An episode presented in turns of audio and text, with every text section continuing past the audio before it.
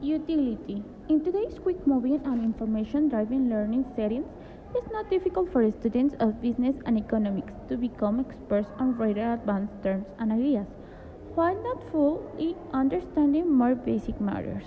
And when they try to learn the, these basics, students are often embarrassed because they are already familiar with them. Utility or the state of being beneficial and useful falls under the category.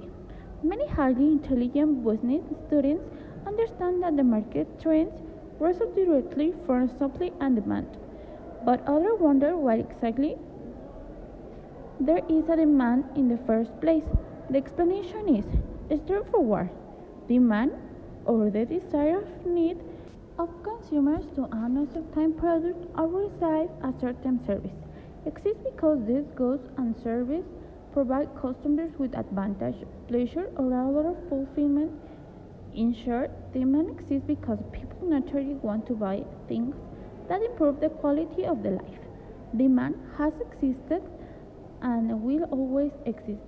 Even if everyone gave up their hobbies, made their own food, and live simple, they will still demand sharp access to good wood and big stoves to cook with and strong materials to build what, and so on in inclusion.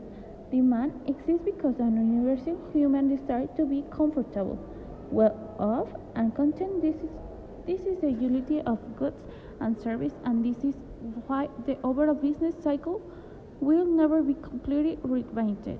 Its origin is rooted in the human interest.